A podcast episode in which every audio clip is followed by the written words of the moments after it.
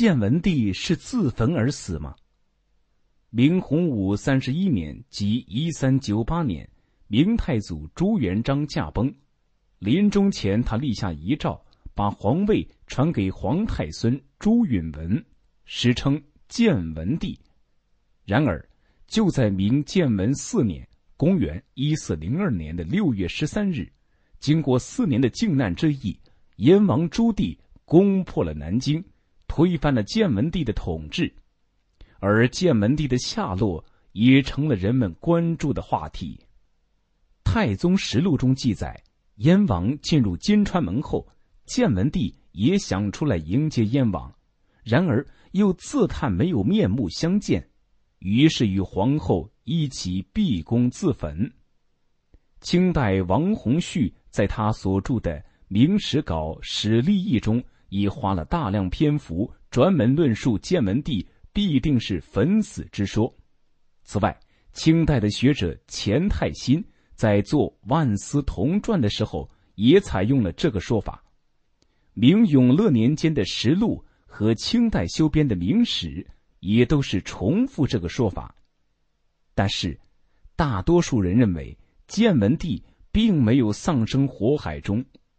这些人从正史的字里行间找到了蛛丝马迹。《明史·公敏帝本纪》中关于建文帝死亡的记载如下：都城县宫中起火，帝不知所终，燕王遣中使出帝后失于火中，月八日忍身葬之。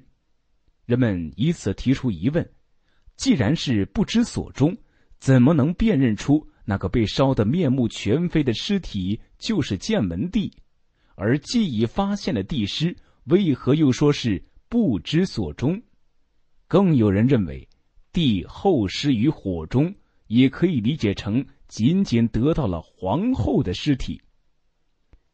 而康熙帝年间补纂《明史本纪》称，帝遣中使出后尸于火，鬼言帝尸。